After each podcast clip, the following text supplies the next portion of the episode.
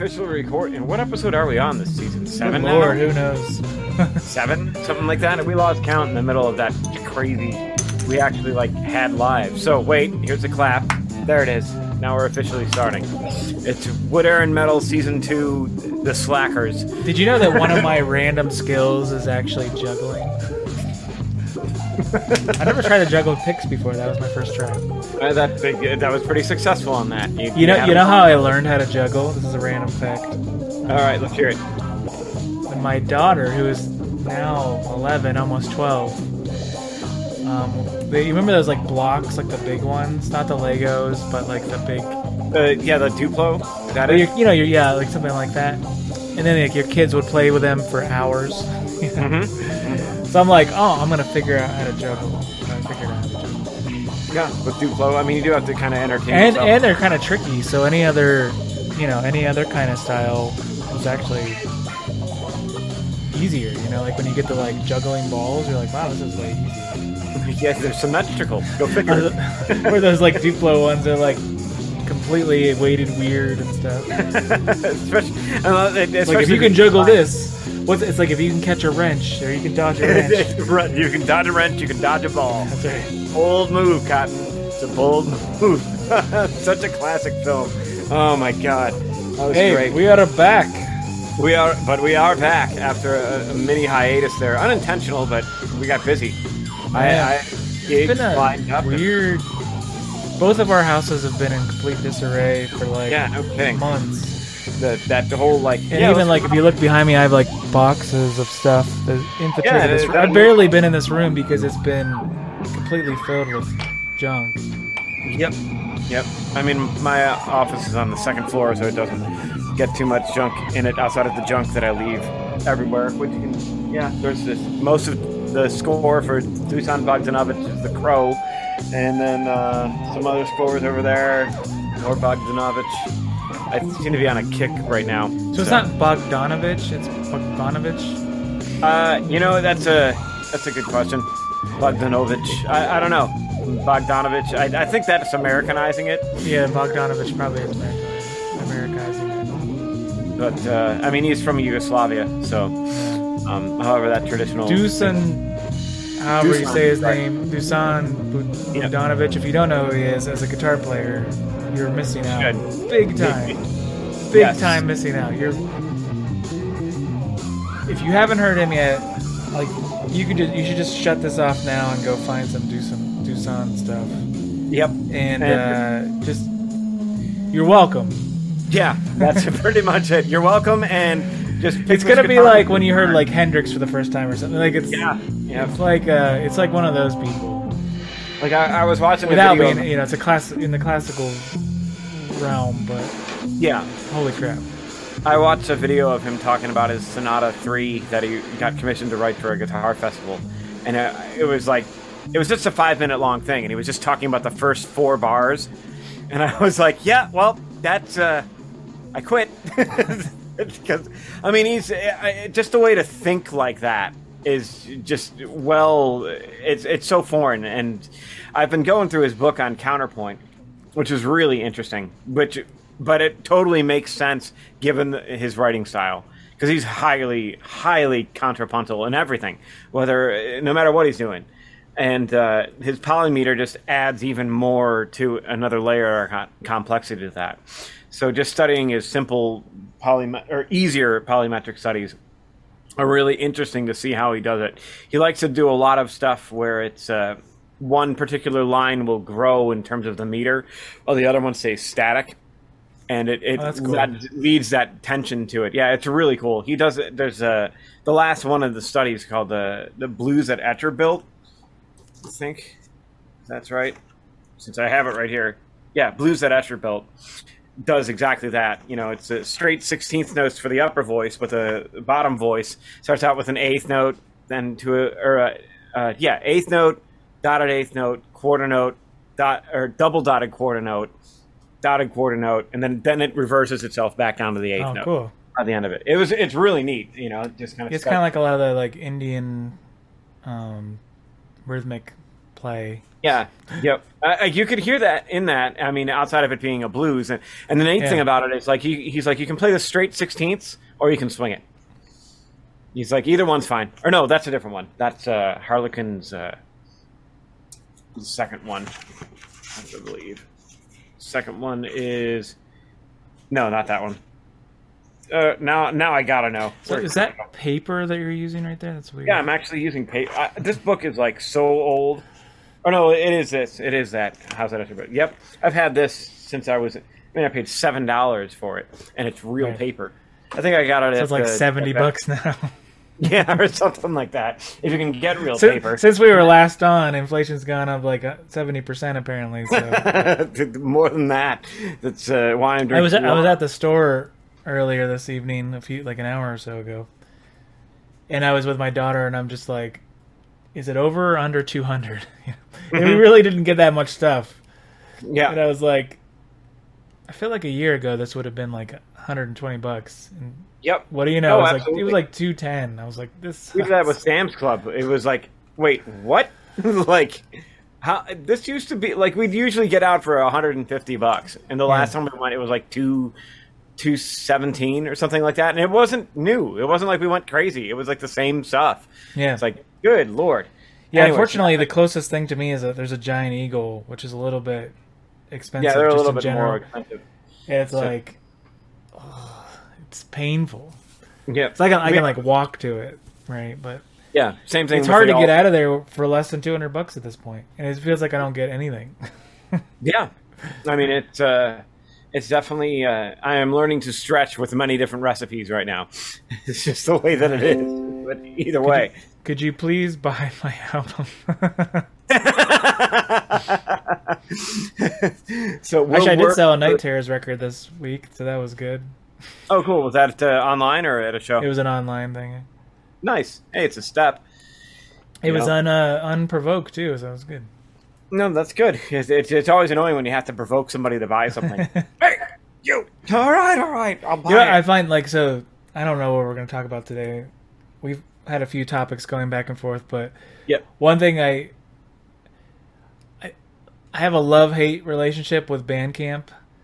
So if Mhm. you're not familiar, if you're listening, Bandcamp's like it's a place you can sell your music, and it's it's pretty like good to artists. It doesn't take as big of a chunk as like iTunes and stuff. Mhm. Problem I find though is like like the Red Side Visible record. I think it's been streamed on there ten thousand plus. I mean, like each song's been streamed like over a thousand times, and I think I've sold on there maybe like fifteen or something. You know? Which is still better rate like overall than like Spotify if you stream Yeah, ten yeah, yeah. which is it's done that too probably.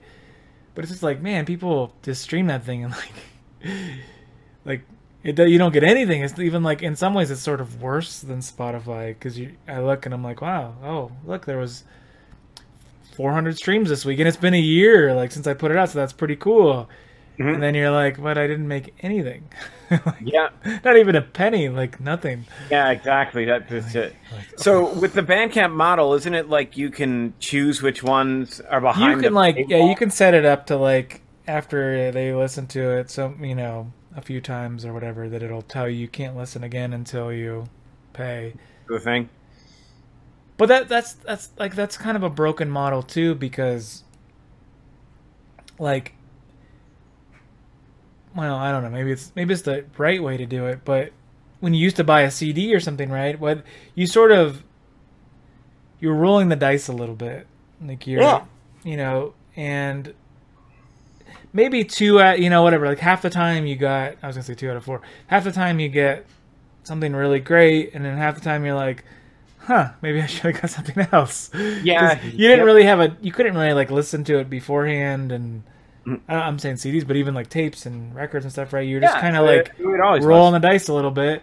And then a lot of times those records you would grow to love Mm-hmm. even though you didn't like them the first like five times you listened to it and you Well, only that- listen to it five times because you're like crap i spent real money on this Yeah, you might as well just get your And, most like out i of it. gotta get something out of it Yeah. so But I think that has to do with like like I, I agree with you with that one. You'd you'd hear the track on the radio or whatever, you know, or from a or friend, just friend you house. just randomly get a, a like a yeah. I, I, I was going to include that. I was Yeah. getting there.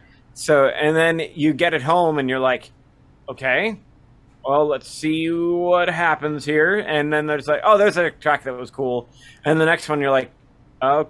Well, I mean, I'm stuck with it now, Yeah. you know, and then you know, but after the third or fourth listening, is when you get to hear the nuance thing with it. And I think that's the big thing that's kind of missing yeah with listening today. It's always like, well, I like this one, poop, and oh, skip that one, skip this one, skip this one. And go, Yeah, and more like intriguing yeah more intriguing pieces too that take a little bit of time which definitely red side visibles Just takes a little bit, uh, you know like actually i've had a few friends who did buy it or whatever and then they they're like they really i don't think they liked it at all the first time or two that they listened but because they were my friend they listened to it you know a few times.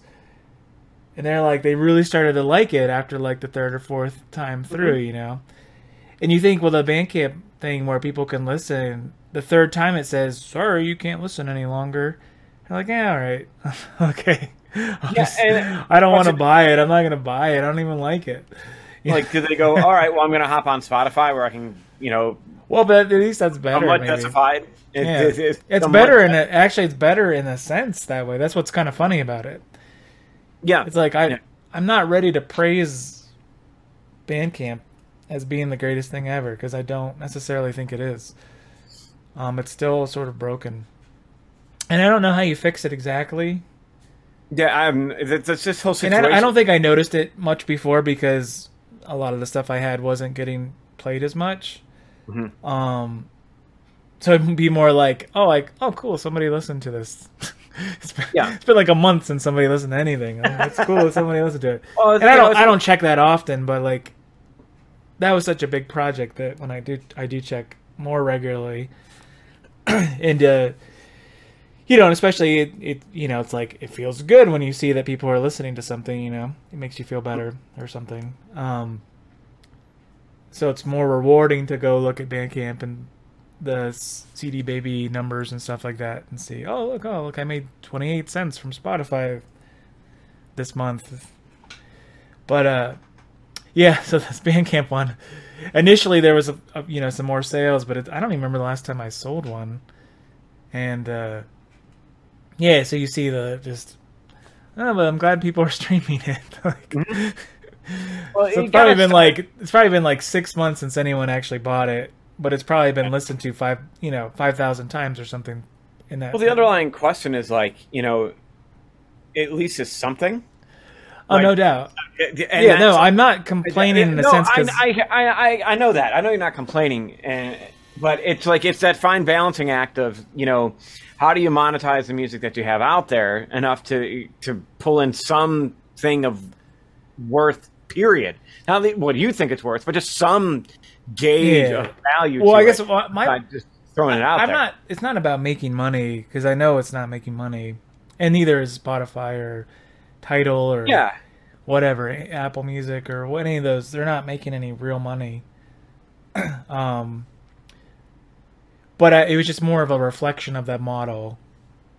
Like, and I don't know how you make it better in a sense, but um, I I guess I, the way I would think of make it better is you just you pay people for streams too. You know. Yep. And I could see like I don't know. It where exactly is the monetization point with that?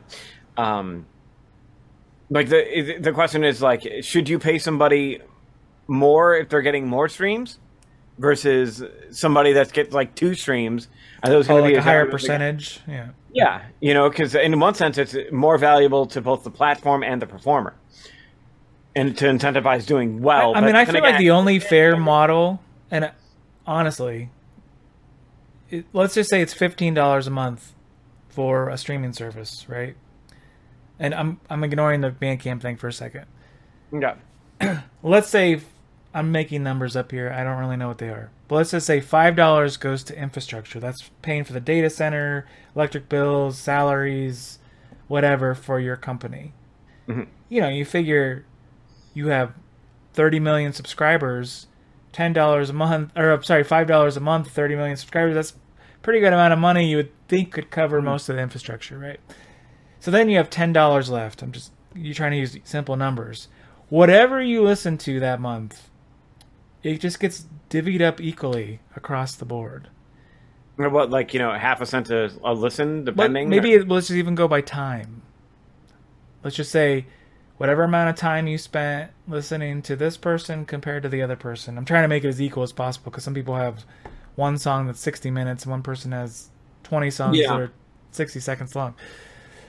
so just the amount of time that you spent listening to that person, you just split that money up equally based on time. Why wouldn't that? And it, you know, and if you have a month where like, oh, I totally forgot I had Spotify, and I only listened to one song. Mhm. Okay, then ten dollars goes to that one song listen you did. Why not? Why wouldn't that be the way it's done? Why is that not fair? That's totally fair. I- I'm not saying it's not fair at all. It's, it's, No, no, I'm not saying. I'm. I'm just. Yeah, I I'm get it. arguing. Uh, you're Aloud. rhetorically putting it. I'm trying yeah. to come up with a to, to play the devil's advocate a little bit with that. And even But for that matter, like your infrastructure costs were not five dollars that month if you only listened to one song, right? Like Yeah, they didn't use your data center. They didn't use Mhm. um, your resources to do that. Really, right? They, their cost was low for just listening to one song. So if anything, you should give them more. You know, it's like, but let's just say it was just to be fair and to make it more what equal. Even if it was seven dollars or whatever, so let's say it's fifteen dollars total. Split in the middle, seven dollars infrastructure, whatever. Um, I don't know. Why wouldn't that model be fair? That seems fair to me. I think that's a pretty good idea.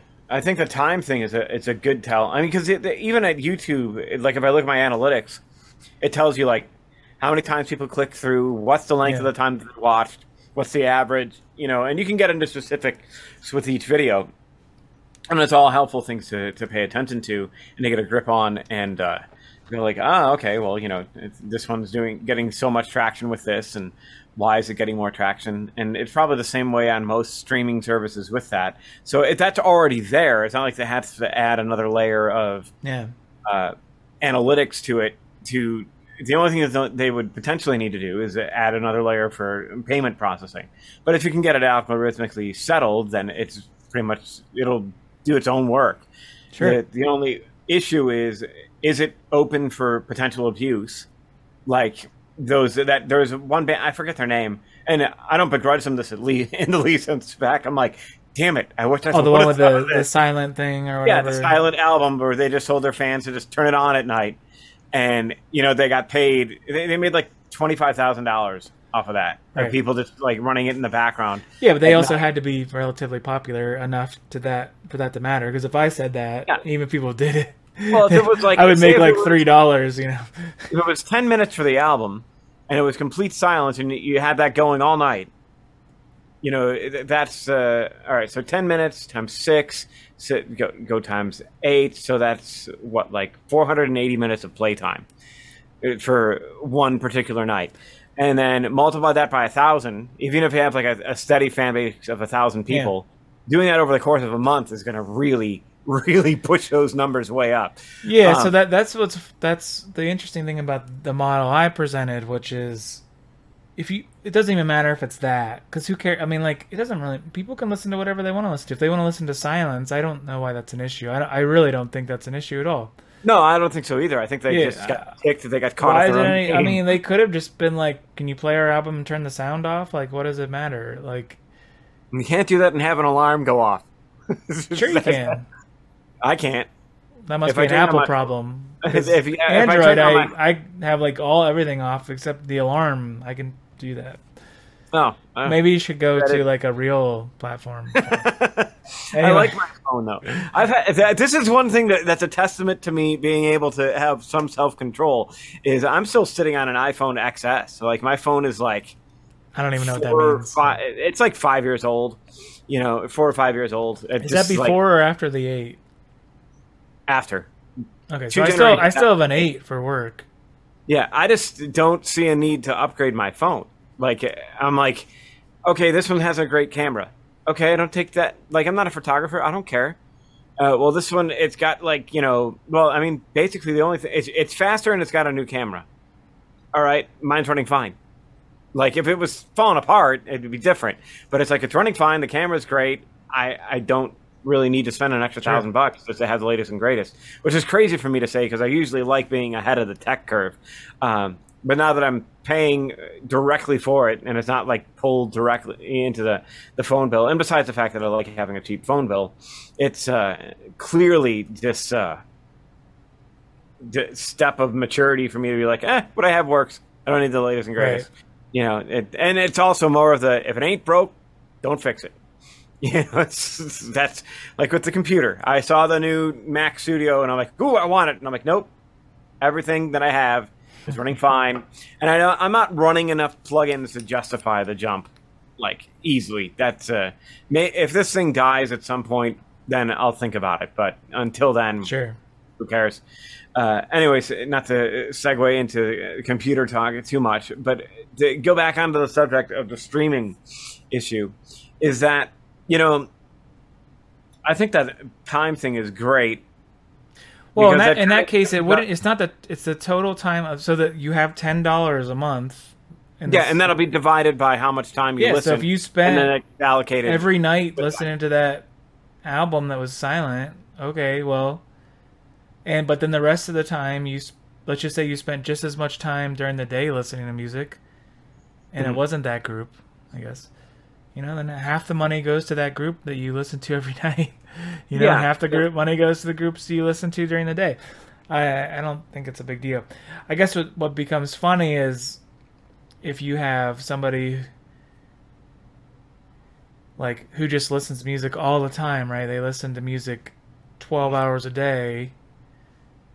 And I don't really know what they That's do. where that flaw. Uh, that's where I would say the flaw is because if you have a super user, Yeah, but how does that work now? I wonder. I bet. I bet. So, people, if you go look at the, Spotify is ad supported. if you well, if you go to look at well, regardless of that, if you go, it's not ad supported if you pay for the thing. Well, yeah, I, I, there's tiers, but I'm just yeah, saying. let's say, let's say you have a paid account. Um, when you look at the numbers when when people stream your album, you can go CD Baby Yeah. will show you, and then it tells you how much money you make per track, like Mhm. you can see. And if, if if you went to look and you said how much does Spotify pay per song and how much does Apple Music pay per song, that's an average that they're trying to give you, which is uh, almost always high in their estimates from Yeah. what I can tell. But uh, like sometimes you get a Spotify thing and it's like a tenth the amount of value that it was, you know, that it was already you know lower than what you normally. And I think that that's pr- because they do do something like that. They say, well, it's, it's just it doesn't go both ways. They're, Mhm. They'll say, oh, well, you listen to twelve hours of music a day. You, the person's not going to get one tenth of a cent every play because you listen so much. They're only going to get one one hundredth of a cent. exactly. But they don't do it the other way. Where like, oh, you you only listen to two songs this month, so now we're gonna take all that money and and give it to those two songs. And that, that's where you run into the problem is like as much as that works, if you expound that out to like you know millions of users, you know some people have it going all day at the office. Sure. I'd, I'd, I'd almost say that like uh, Yeah, but I don't think. I guess my point there was Spotify does not pay extra. Like, Yeah, if you if you stream it all day right now, if you stream it all day, every day, they're not paying their normal rate. Like they're not going in the red. I think that they Because- factor that in with their monthly ex- uh, prices for the. Thing. I mean, they, they don't go in. Nobody went into this thing like totally blind without severe analytics on it because they, they you know, uh, the bottom line is, is Spotify wants to make money um, by providing some type of a service. So, you know. Uh, the, all those things are factored in, and it seems to be the uniform consensus of you know, Tidal does it that way, Apple does it that way, Spotify does it that way, whatever else does it that way. Everybody has the same model to an extent, just a matter of how much they're paying their artists uh, a, a cumulative. Spotify is like mainly like taking sand and throwing it, and maybe you'll get some grains that land on you. You know, other people use other substances or whatever, uh, but They mostly all stink, but yeah. yeah, the, it, so the, the question is is like is the streaming like the, the, the I think the bigger question is is the streaming ultimately viable for the artists themselves? And unless you're Taylor Swift, the answer is probably like no, you're not going to get most of your income from that. And even that, I don't think she makes a huge amount. Well, th- those that's Uh. that's where it also gets funny because those are like outside the streaming deals. Like, Yeah. they don't Taylor Swift or whatever doesn't make her money from streaming.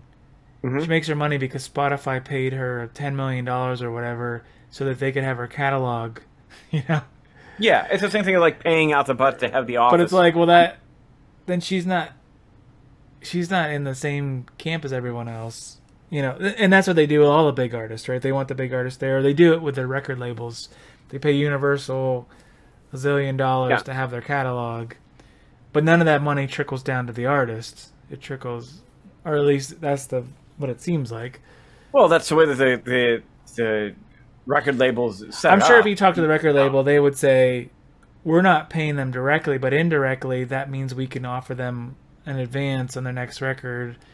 and that's do- exactly the we can do this tour support or It whatever. was just about That- the same. Yeah, they're just they're they're, but that is probably not really true either because most of those contracts are like they're just not great, right? They're No, like, no. well, you're gonna have to pay us back for this advance, and Yeah, you're gonna have to pay us back I- for the tour support, and it's like, well, I was going to say like ten years ago. I think that the contracts would be a lot more vehemently one-sided.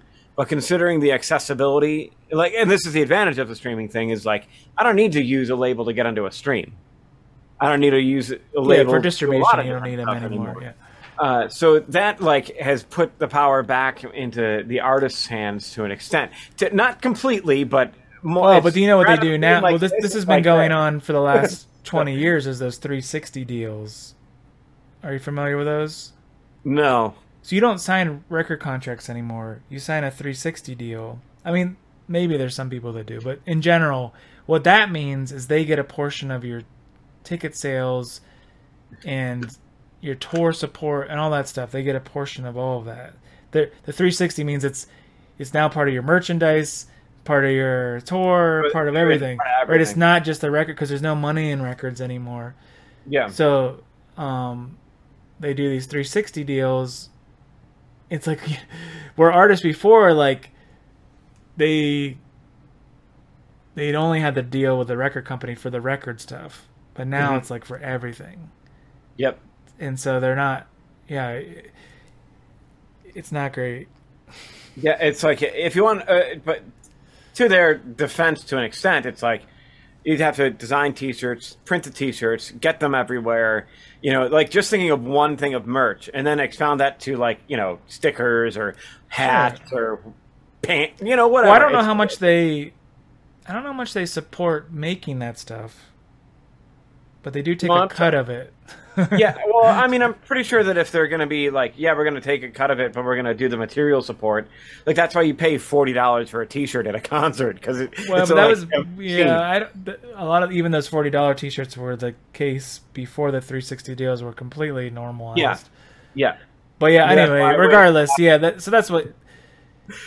There's I no waited mon- to buy after, you know, no leaving money. to be the guy with the bootleg T-shirt. It's like, yeah, I'll take that one for ten bucks. Thanks, bud. Did, did we ever we talked about that Black Keys thing? Did we talk about that before? Yeah, The- yeah. yeah. Like, even all that stuff, it's like they you don't sell albums anymore. You just give them away as part of your tour package, so that Yeah, you can be number is- one. It's like You know, th- which goes to show you how dated the ranking systems are compared to the usage.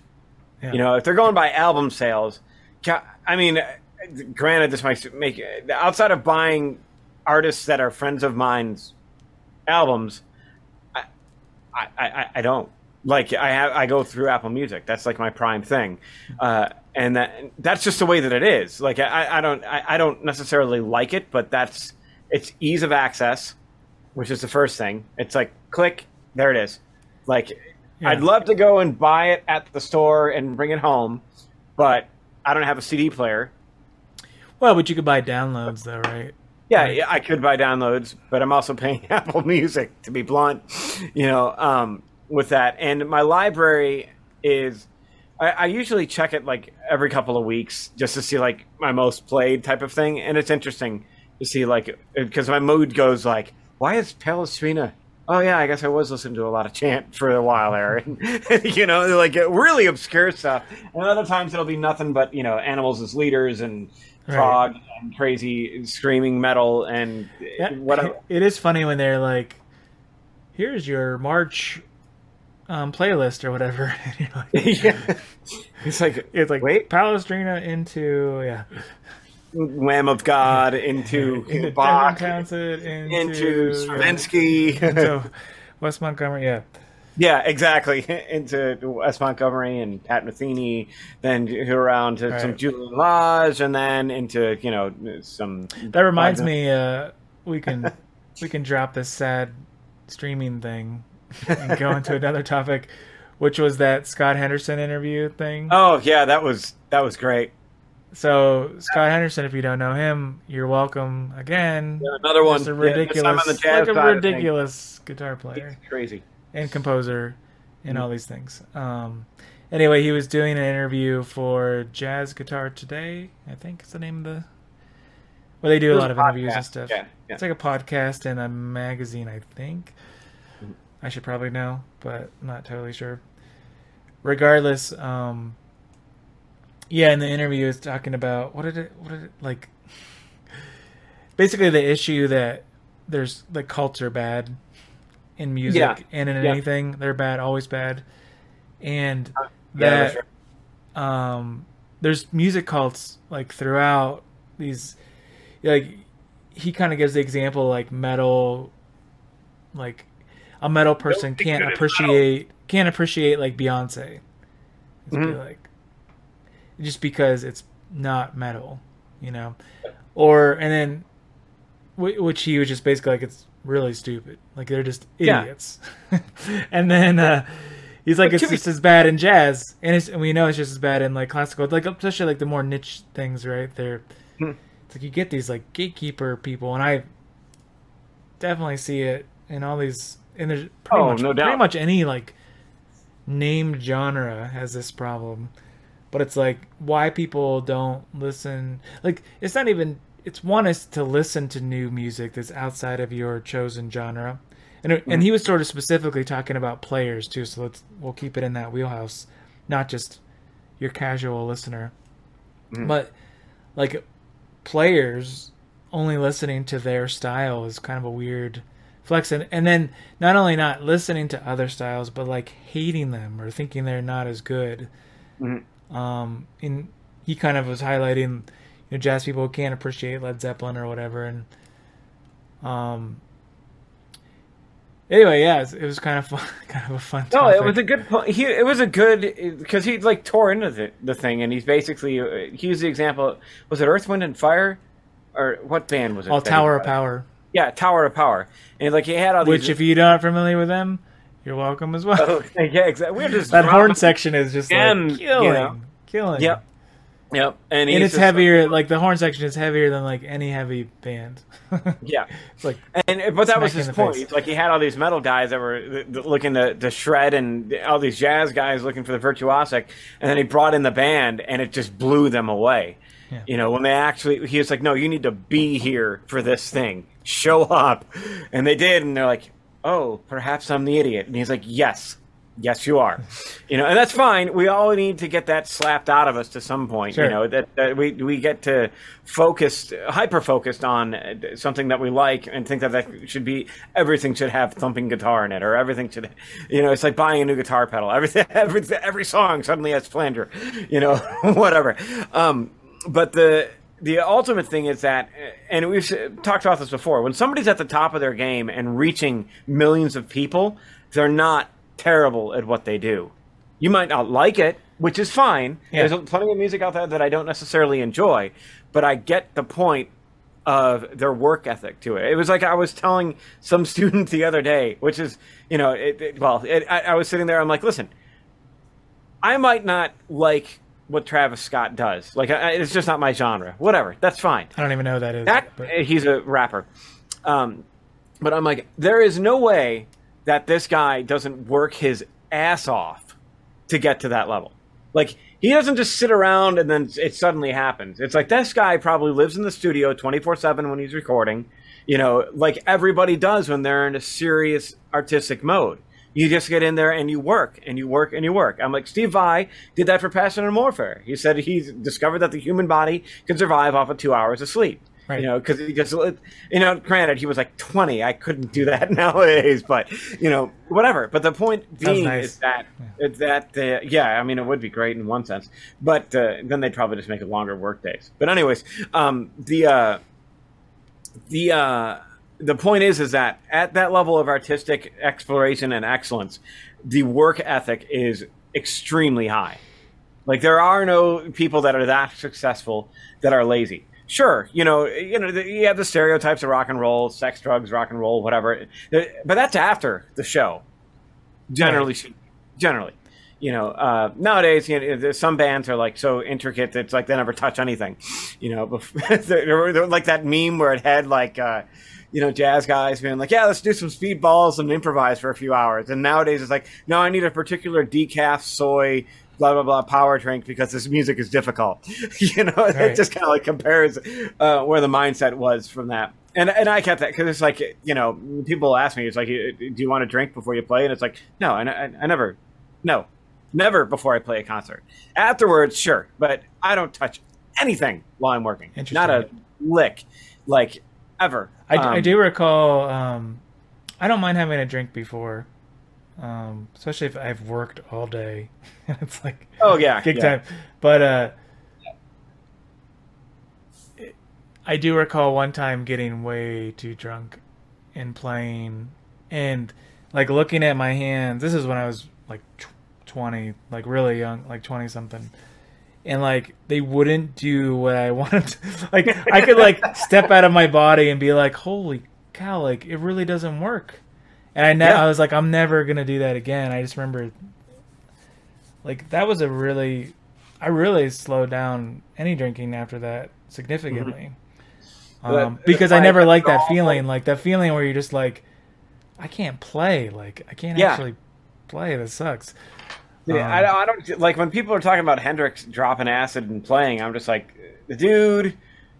I mean, if Well, that was a yeah i have no idea what that experience is like Yeah, I, I've never done it, but it's like, how the hell? Like, I've tried to play after drinking, and it's like, forget it. You know, in a, in a classical field, it's like, there's no way um, I can practice with that. And you know, and again, but this is all before, after the show or after the practice, whatever. It, it's it's all fun. Of course, now it's like, eh, maybe I'll have one. You know, like I'm not going to go crazy like before.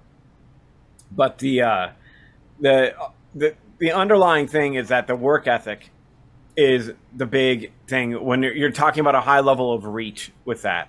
You know, you might not like it. That's fine. You can not like it, but that person isn't just riding on the coattails. Not at all. yeah but i mean even even if they were here, like, but even even if they were even if they Okay. were um just totally lazy and all that whatever else. Like didn't really try had every possible advantage um whatever. Like somebody else produced the record and made it sound good. You know like the engineer behind the scenes was like catching on fire Like trying to yeah, yeah, like yeah. that video. Like Yeah. even if that was the case. And but like millions of, or i don't know thousands of people really liked it. Um could you you know could you at least appreciate it for what it is? And that you know a thousand people liked it or whatever. I guess my point there is that it doesn't even have to be about any work ethic or like looking into those qualities. Like there's lots of different types of music out there to just like totally not like a type of music is kind of a weird flex you know like it's like well, you just mean, don't like rap? Like people i hear that a lot like Yeah, rap. yep. you don't like rap? Like i how can you not you just don't like it at all? It's like saying like um i don't like any um pasta or something. I don't know i don't, I don't like any drinks. Just no drinks for me. I like I can't Yeah. do I can't do drinks. I can't do liquids. Liquids Wait, are uh, they're just not okay with me. Um, I'm like, how can you not? You can't appreciate it at all. Like you can't even say, well, I need water at least. You know. Yeah, exactly. I need water to live. I might not like the taste of it, if I guess, but like I need it to survive.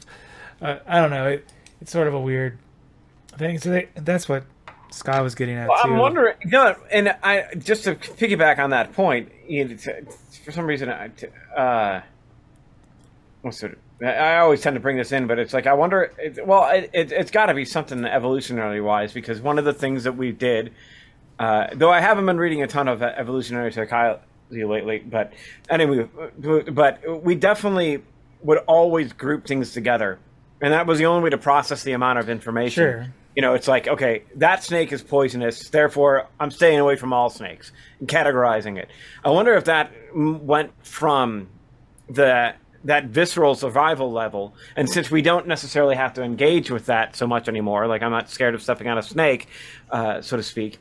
Um, that now that same functionality is sitting there. We're just applying it to music or art or Yeah. whatever, you know, like uh, house styles. We're, we're, we're grabbing these particular things. Right. And it's always a play off of these instincts that aren't being necessarily used for their baseline uh, functionality. And now we're just blanketing this onto everything else because it's got to go somewhere. You know, like if, if that's a lower brain function, which it is, it's why they check the reflexes in the hospital with even with like mostly brain dead patients will have some type of reflex response. Um, to music, you mean? uh, t- no, to uh, stimulation. Uh, it's like you know, if you you drop, uh, uh, if you lower somebody that's in a, a catatonic state or something, they'll curl up, you know, to automatically grab uh, to def- to guard their body, you know, like to, Yeah. to brace for the impact. That's just ba- base brain, old reptilian stuff, so to speak. Um, so I'm just wondering that since we're not necessarily since we're comfortable enough to not have to engage that for survival, that we engage that at our leisure with things that are just happening all around us. You know, that, you know, it's like, that's why it's like, oh, well, you know, all this genre good because I like this one particular thing. So I'm extrapolating of, of like, uh, you know, this, well, this red apple is great, so all things red and fruit are great. You know, it, it, it- the reverse of that, and then keep the negative things of this different styles you don't like because Yeah. you heard one song you didn't. I'm, you know, clearly I'm just, uh, I'm not. Well, I'm, I'm wondering smoke, too. but, uh, but I wonder if that's part of it. Yeah, no, no, I was, I, you know, I haven't really thought about that angle much. One thing that I think about um, is, and I think we've talked about this a little bit, but it's like music's like a social thing, right? So if Yeah. you're a quote unquote metal guy, and it, Scott kind of talks about this too, like Mm-hmm. metal people like dress a certain way, Mhm. and like jazz people dress a certain way, Yep. and uh, and it's kind I mean, of it's like like, why, like what is what is the way you dress have to do with like the music you listen? It's kind of a funny thing, but there, it's not a surprise to anyone to hear that. Like we, you can totally picture what the metal dude or hip hop dude or whatever you know, like country person Maybe that wears. goes off of the, the, to the point to uh, where we were talking about like uh, we were talking about different uh, acoustic, or I was talking about different acoustic players, and I was listening to some, and I'm not going to name any of them, but some of them it was like I enjoyed their music watching them play it. And then when I actually just listened to the tune, I was like, "Oh my god, this is boring as hell." you know, it's like like without the visual representation, and because that's part of it. We, we've used. I, I'm tying it back in because I brought the subject up, and maybe that's where my brain is stuck right now. But you know, if it happens to be with every sense, single sense organ is used to delineate this will kill me, this won't. That the visual factor also goes in with lumping things together. I mean, it just tends to be that you, you can generally guess how some, what somebody's going to listen to if they're dressed a certain way to an extent, like with the extremes. If someone's dressed, oh yeah, we tend to compartmentalize it in a way. Yeah. and it's probably some kind of survival thing. It's like, oh, I can trust those people because they look like me, and those people don't. It's sort of this weird, uh, Yeah. thing that we run ourselves into, unfortunately. But yeah, it, I. It is an odd and an annoying thing that, like, I guess, I guess maybe it's just like a protection thing too. It's not even just it's not even just safety; it's protection of maybe that's like the next phase. I got to protect my thing, the metal people or the jazz thing. These are these are my people. We all look the same. We, we dress the same. We mm-hmm. smell the same. We eat the same food. We all that. we and it, you know like you could probably really lay that out. Like we all like the same kind of foo foo coffee or whatever. Um, and then uh, and I love good coffee. So, but uh, yeah, coffee's amazing. But uh, and that's probably a, a, problem too with the way that I react to the world or something. But anyway, now you have to protect it though. Like now it's like, well, you can't play jazz like that because you can't just bring a metal guy into the jazz world. Like that's not okay. Like you might what if he doesn't like the same kind of coffee that I do? And what if his dress does like it's like now yeah. like well you're not allowed to be here. You know, you're mm-hmm. not allowed to be in this world with us. this is our that, this is our we've staked the claim. We're gonna protect it because it's good, and these people are nice, and they're just like me. And like well, I think I, I think that's think... maybe that's like the next phase too. It's like so yeah. survival thing, right? Like, well, that stuff's scary for whatever reason and it's, it's, also protect protecting. No, I, I I agree with your point, uh, but I also think that it's one thing that I was thinking about. Uh, I don't know, it's an unrelated topic, but I can it kind of points in here that it's unearned merit for inclusion. Like with that particular style, it's like, okay, I have this, and since I like this, this gets me in with this group, and it keeps my particular uh, social circle intact. So I'm going to yeah. protect this particular thing with that because you, you, know your tastes are your tastes. You don't earn your taste unless it's Knob Creek. But anyway, no. But on to the back to the thing. Like your tastes are your tastes. You're to like certain genres, whether it's like what your parents exposed you to, whether it's like your own things that when you push back against your parents, or whether it's like just exposure in a mall and you hear something and it's oh that's catchy. What was that? Yeah. Um, so you're to develop that anyways, and it's not like there's. Well, what comes first, though? Yeah, it, that's a whole different subject. But you're going to develop your own taste through some means. You know, whether that's outside influence, inside influence, whatever. It's going to be there. You're going to have your own uh, uh, take on what's good, what's bad, and what you enjoy. Um, and then to find others like that, it builds that sense of community and that's something that you natively want to protect and if that means the exposure of the other which you know we get that that, that that's not necessarily bad but exposure of the other must be bad because that's going to change what this group is right you know uh, and then yeah and like and you meet people who like the thing that you liked and they reinforce the thing that you liked because they exactly. also like it and then it just becomes this no, there's this girl. Uh, yeah, the Beatles are the only great band. Yeah, whatever. Yeah. Yeah. Um, yeah. that's uh, that's like the Beatles. You know, on the flip side too. Still not coming into that one. the, the, on the flip side, part of the reason that we might be more open minded is because of the social circle that we found ourselves in at some point. Yeah. That was like that you maybe you met because they liked Michael Hedges or something, and you're like, oh yeah, I love Michael Hedges, and they're like, oh, but you got to check out Zappa, man, like, and you're like, really, like, and then they you check it out, and you're like, I don't know about this man. and he's like, no, really, like, you gotta like, oh, he did a cover check this Zappa thing too. out. Yeah, like, oh right, I'm just picking, yeah, something. Yeah, like no, and then they, you're like, oh, well. you oh, also, then you're like, oh man, Zappa's the greatest. I love Zappa. Well, if you love Zappa, you gotta check out Coltrane, and you're like wait, what? Like Coltrane? Yeah. Mm-hmm. So you, you end up in these little things. It's a little harder to be, um, I don't know, unbiased in your. I think it also happens. Eventually, you get there, right? I think like now, yeah. I feel like I'm pretty good about trying not to add bias to anything, really.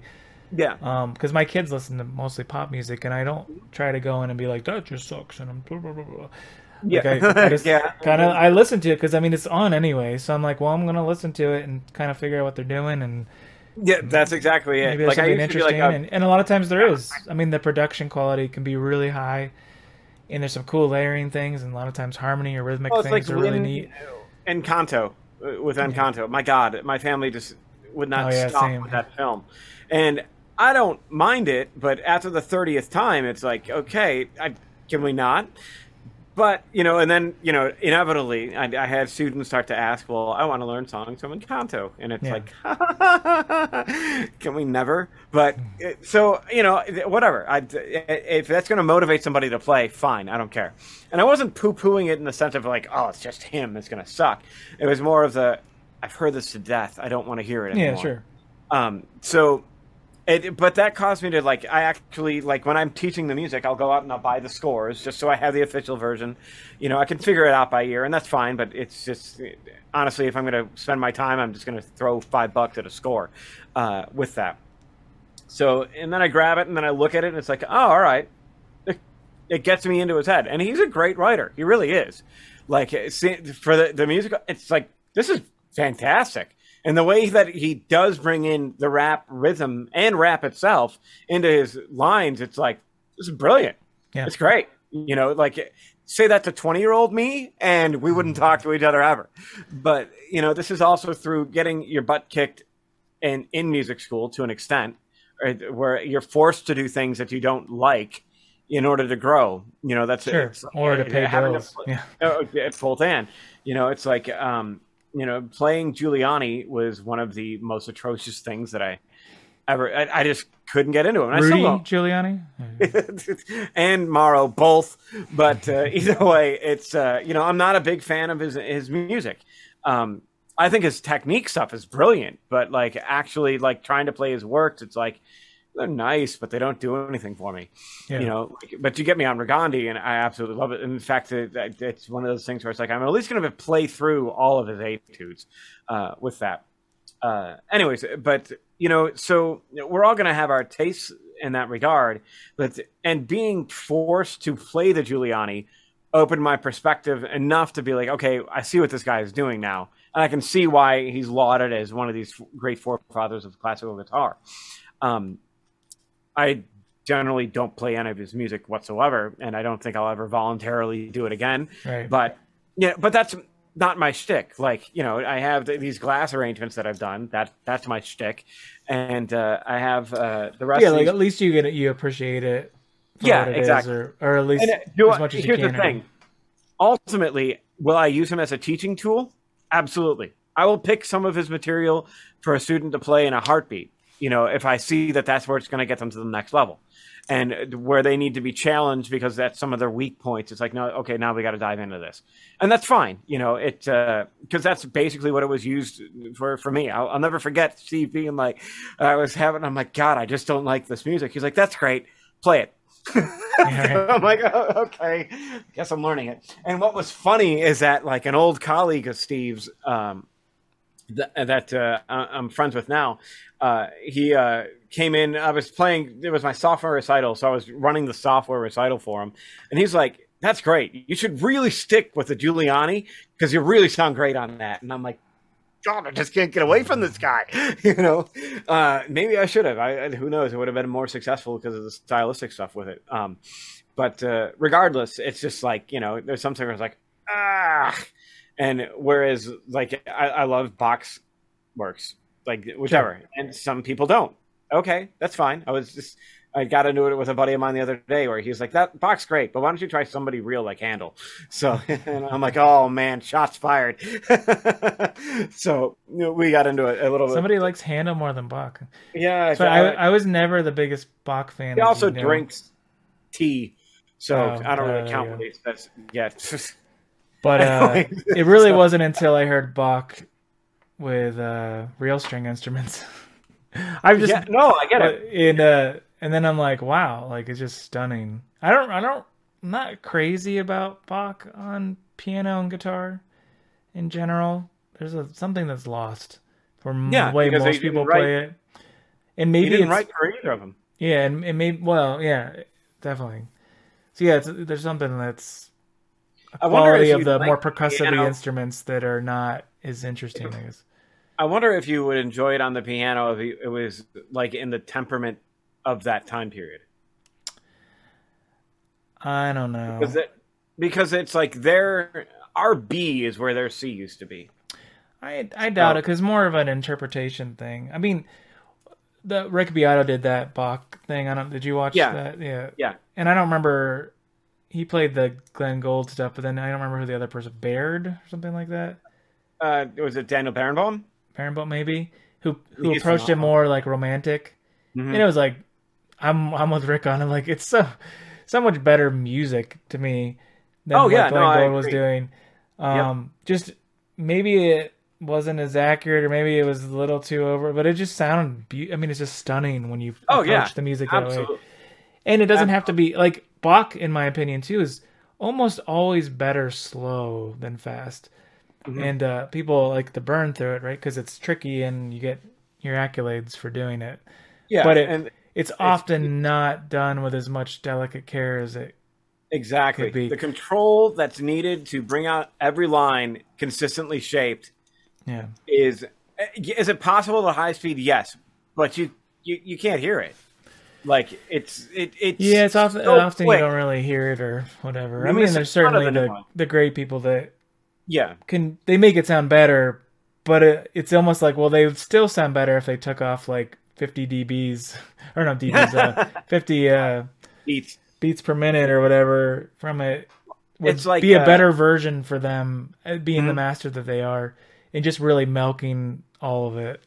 Yep. Um, like uh, Vikingur Olafsson is his Bach album is absolutely sublime in my opinion. Like so maybe, yeah, maybe of- like if we I oh, found the right so classical guitarist who was just like he's really taking their time, added some vibrato and some other things that just like, you know, I mean, they, there's vibrato in the way the string other string instruments do it.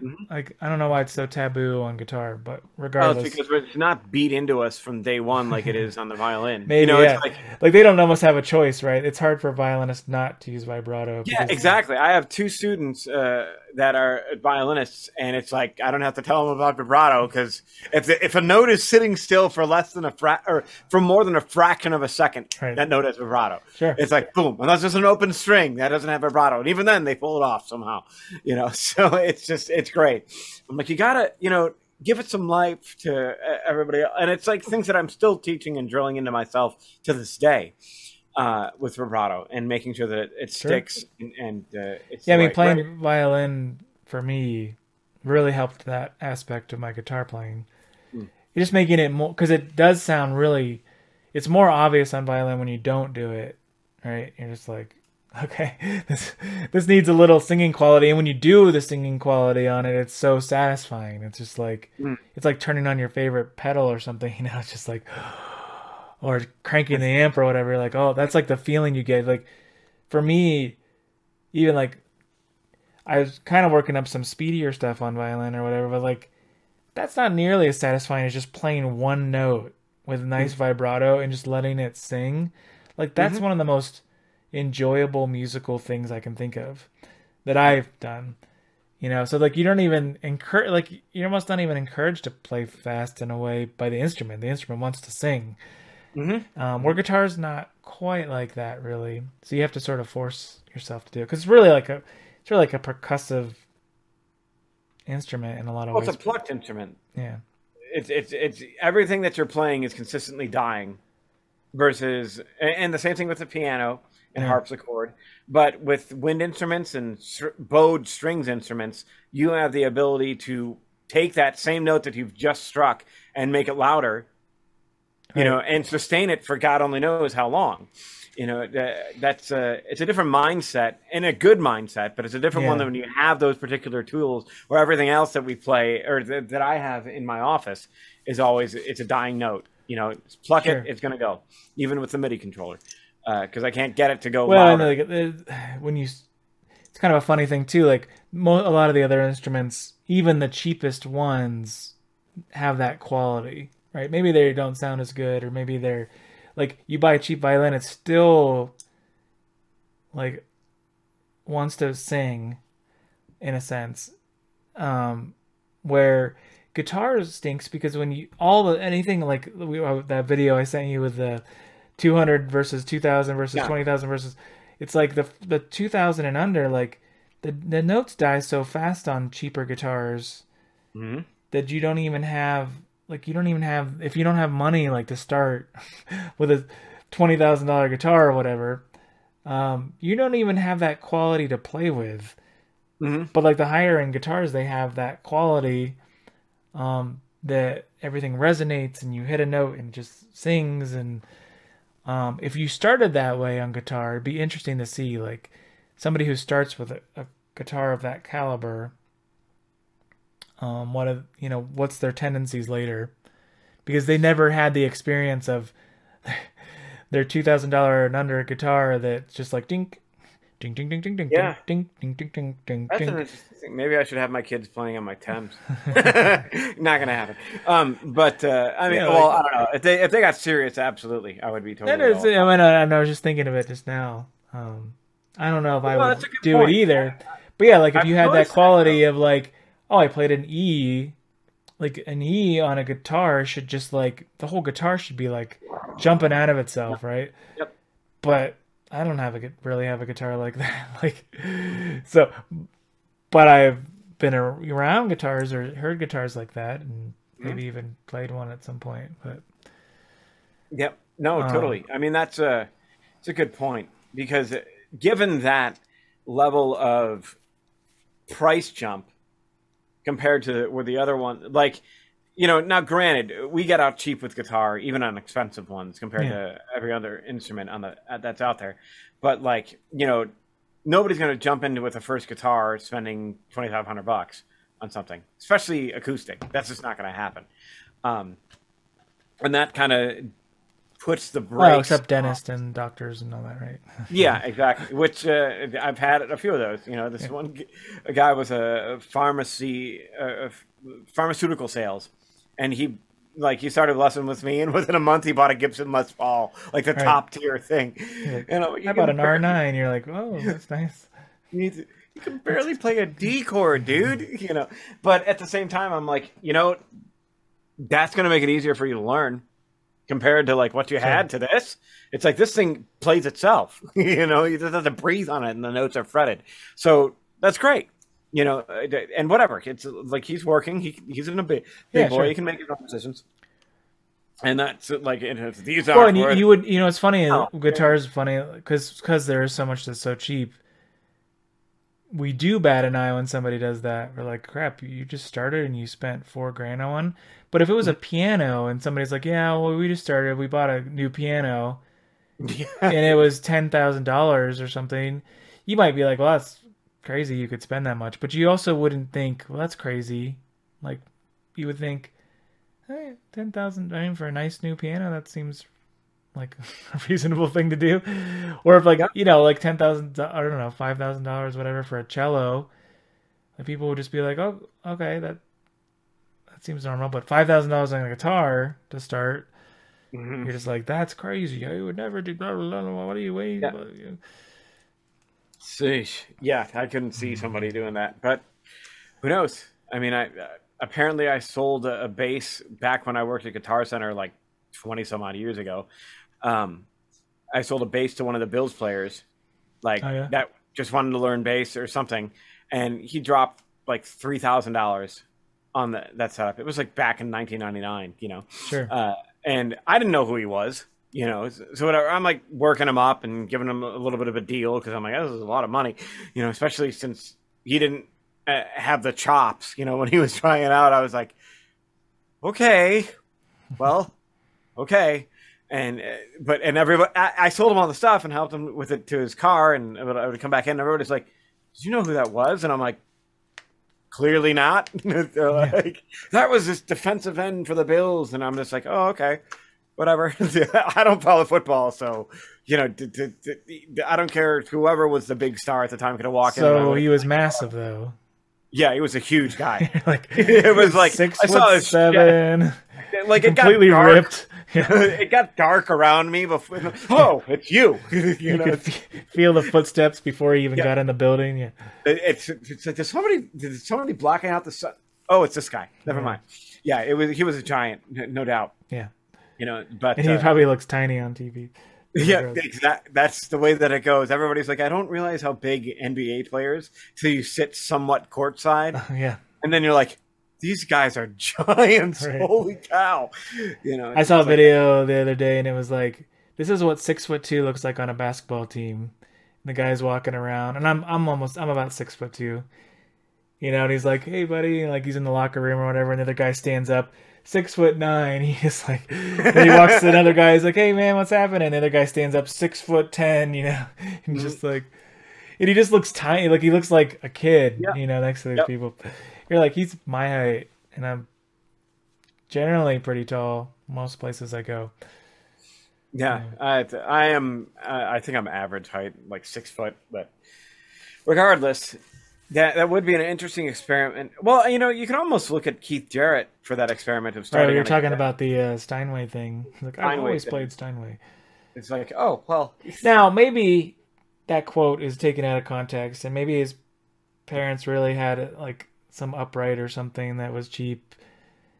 And when he actually got kind of good, then they splurged on a Steinway or something. Or yeah. Or you never know. He might have just had a really good one. Like his dad Yeah. might have been really like an intermediate player, but had money and just bought that. And or you know, if he, was he from New York? I can't remember. Is he New York City guy? I it's like New York City affords certain opportunities that other places just don't. Yeah. Meaning, like you could have just started studying with somebody in the studio they had. There was Steinways there, right?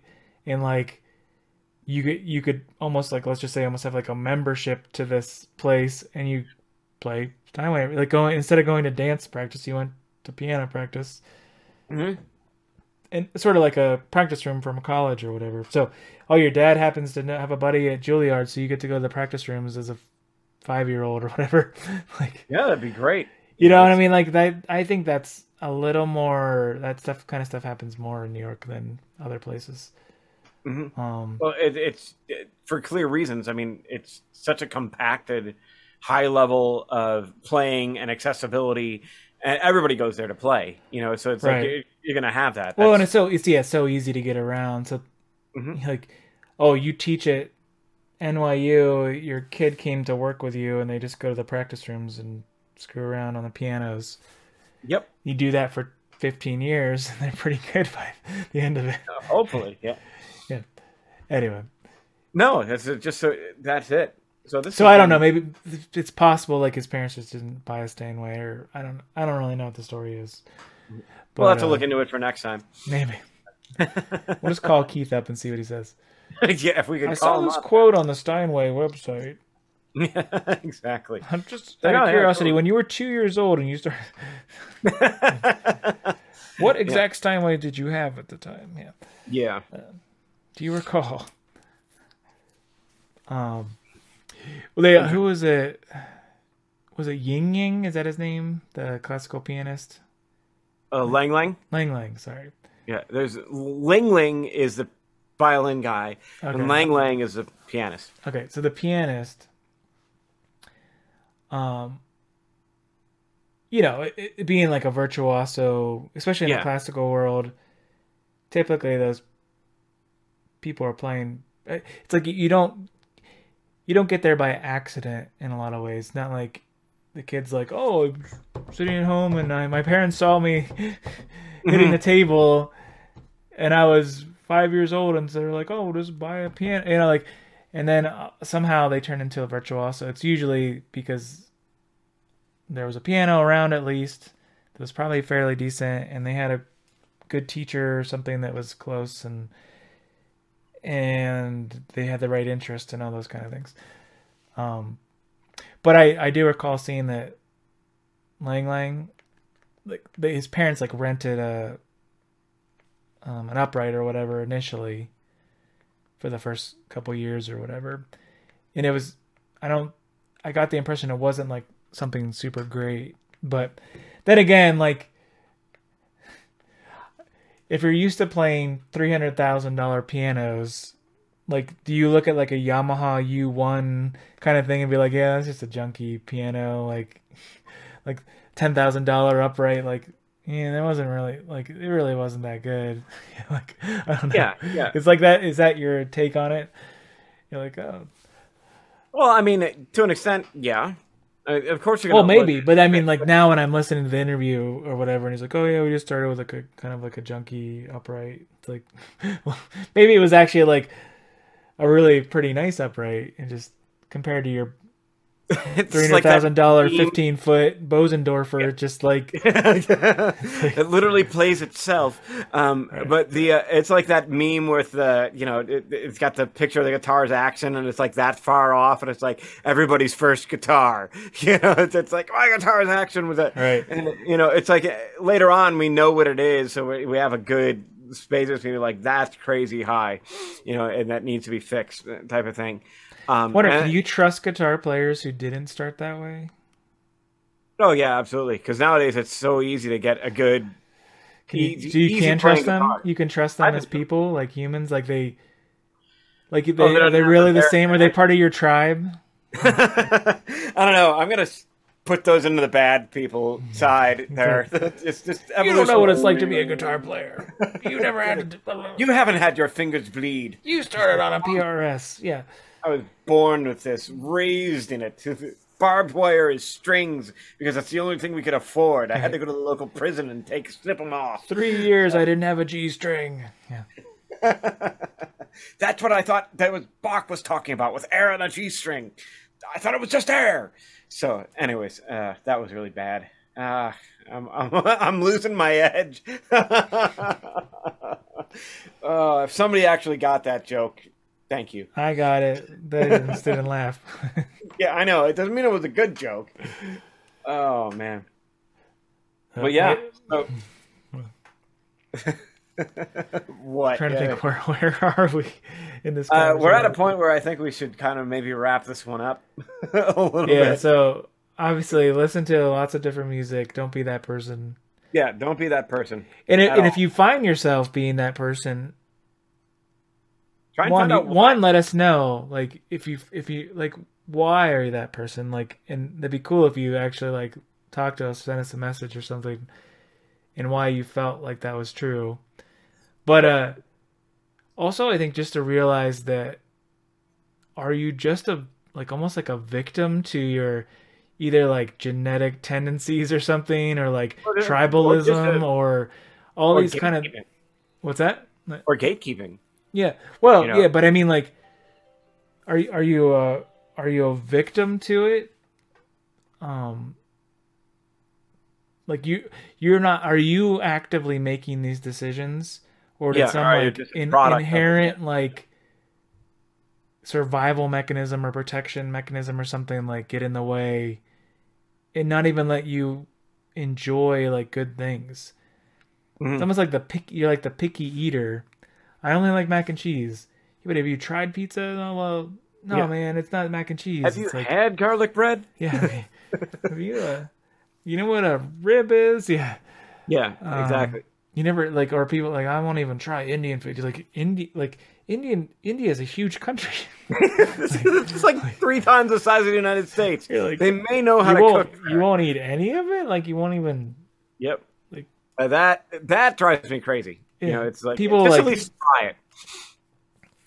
Well, and even if you don't like, do you think that you not liking it means it's bad? Like, if you if you think, oh, this food doesn't taste very good to me, it's terrible. It's horrible. This is just garbage food. But like, billion people love it. Like, who's wrong? Who's wrong there? You know. I, I guess you could argue the same thing. Like, billion people love um, Michael Bolton. Like, why don't you love Michael Bolton? Why should. I change my name? He's the one who sucked.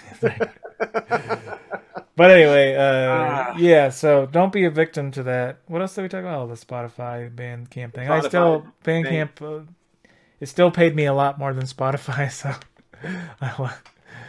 I'll, I'll tell you. But then the people, on Spotify. Don't take this the wrong way, Spotify. If we're listed on you, we're just we're we're. we're feel free to take it the wrong way, Spotify. I don't care. okay, yeah, that's true. We haven't really seen too much from them. I can't imagine any reality where I will make any sub, any appreciable amount of money from Spotify that it. I mean, I've paid more to Spotify than I will ever make. yeah, yeah, definitely true about Apple Music yeah. for me. Regardless. Anyway, well, thanks. Regardless. Folks. Well, thanks for listening. We are we are back. We're going to try to do this a little bit more regularly now that uh, we've had that crazy bit of craziness. Yeah. So. So and we're still I'm still recording. That's still going to happen. I missed the tax day thing, but uh, that's because yeah, I. And I have a Stellar Regions bootleg thing coming out, hopefully. But that doesn't count. I know. and I'm working on a new concept album and whatever. But we'll All right. Well, thanks for listening. Peace we'll see out. you guys later.